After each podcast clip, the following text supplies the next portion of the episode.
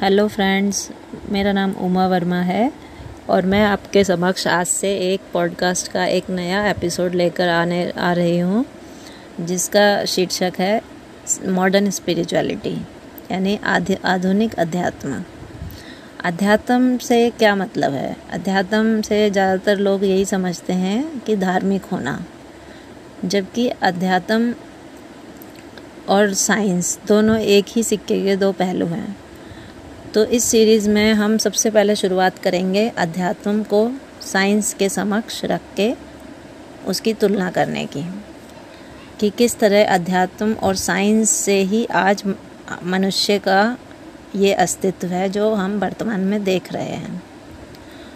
तो शुरुआत करते हैं हम अंतरिक्ष से स्पेस ये स्पेस वही है जिसे अलग अलग महापुरुषों ने या जो और हाई क्वालिटी सोल्स आई हैं, इस धरती पर जन्म लिया है जिन्होंने, जिन, जिन्हें हम शिव, विष्णु, ब्रह्मा, राम, कृष्ण, कबीर, पैगंबर, ईसा मसीह, हज़रत मोहम्मद, गौतम बुद्ध, महावीर स्वामी, गुरु नानक, इन सब के नाम से जानते हैं।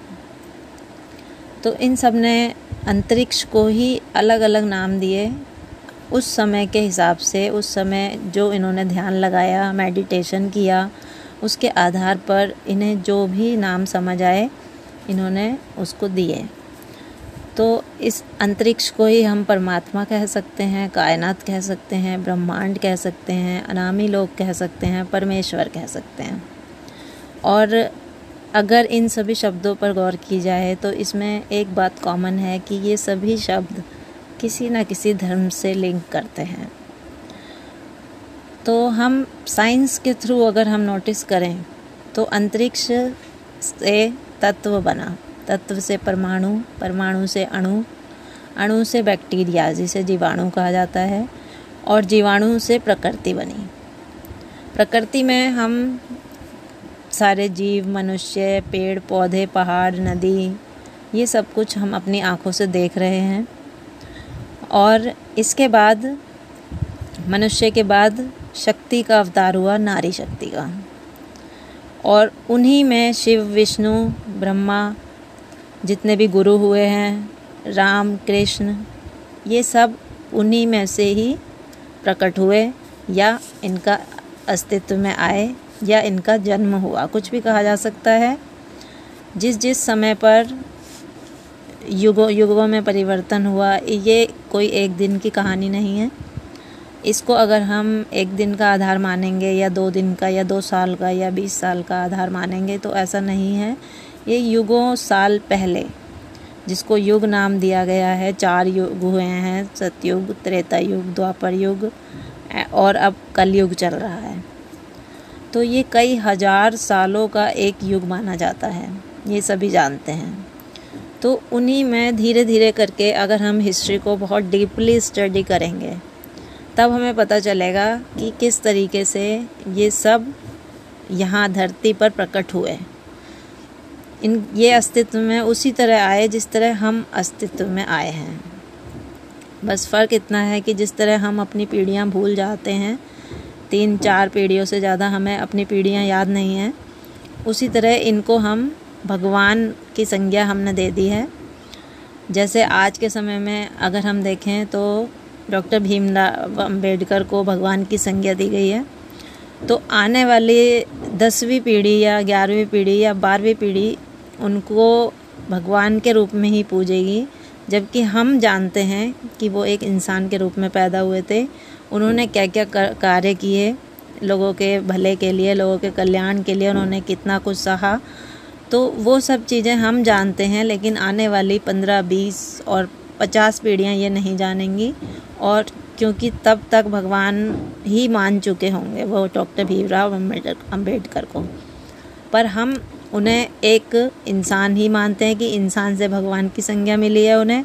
और हमसे भी पहले जो पीढ़ियाँ जिन्होंने उनके साथ समय बिताया है, वो उनके दोस्त भी रहे हैं।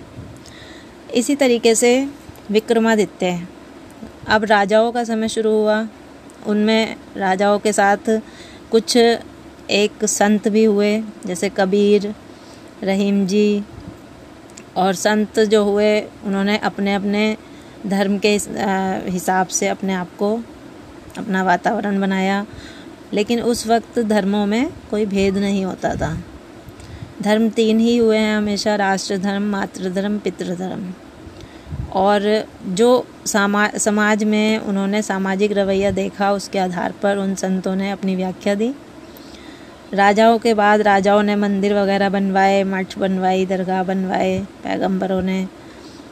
फिर ईसा मसीह का समय आया तो वहाँ से जो सन की शुरुआत हुई कि ईसा मसीह से पहले के सन और ईसा मसीह के जन्म के बाद के सन। तो वहाँ से शुरू हुआ हज़रत मोहम्मद का समय, फिर गौतम बुद्ध महावीर स्वामी का समय, गुरु नानक जितने भी दसों गुरु हैं उनका समय।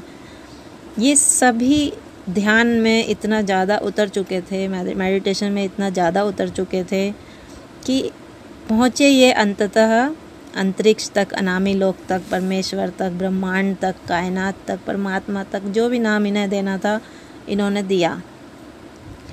परंतु जब वैज्ञानिकों का समय शुरू हुआ तो उन्होंने वहाँ से शुरू हुए यहूदी और ईसाई लोग। और वहाँ से धर्म बटने शुरू हो गए। पुजारी पंडे, इस्कॉन, शिया सुन्नी, श्वेतांबर दिगंबर, बौद्ध अंबेडकर अंग्रेज़ नेता लोग ब्रह्म कुमारी शिक्षक, गुरु और टेक्नोलॉजी। आज हम टेक्नोलॉजी पे आकर रुक गए हैं। और यहाँ तक आते आते हम बहुत ही कई रूपों में हम बट चुके हैं, देखा जाए तो। और इस सब का असर किस पर पड़ रहा है? हमारे युवा वर्ग पर, वृद्ध वर्ग पर, किशोर वर्ग पर और हमारे बच्चों पर। तो इस सबको रोकने के लिए हमें अब से एक शुरुआत करनी होगी कि हम एक मॉडर्न स्पिरिचुअलिटी स्टार्ट करें, जिसमें आधुनिक विज्ञान के साथ आध्यात्मिक ज्ञान दिया जाए। उस आध्यात्मिक ज्ञान को व्यवहारिक ज्ञान भी कहा जा सकता है। उस आध्यात्मिक ज्ञान को हमारे पास्ट से सीखकर फ्यूचर का निर्माण करने की कला भी कहा जा सकता है। तो इस पॉडकास्ट की सीरीज़ के थ्रू जो ये एपिसोड्स मैं बनाने जा रही हूँ, इसके थ्रू मैं हर एपिसोड में नए नए आइडियाज़ इसी तरीके के दूँगी, जिससे अगर हम समाज में जिनको इम्प्लीमेंट करेंगे तो हम समाज में धीरे धीरे ही सही, लेकिन एक बदलाव ला सकते हैं। और उस बदलाव के कारण उसका परिणाम ये होगा कि आने वाली पीढ़ियों का भविष्य सुरक्षित हो जाएगा। उन्हें वो सब नहीं झेलना पड़ेगा, वो सब नहीं देखना पड़ेगा जो हम सफ़र कर रहे हैं। इसी के साथ इसे समाप्त करती हूँ मैं। धन्यवाद।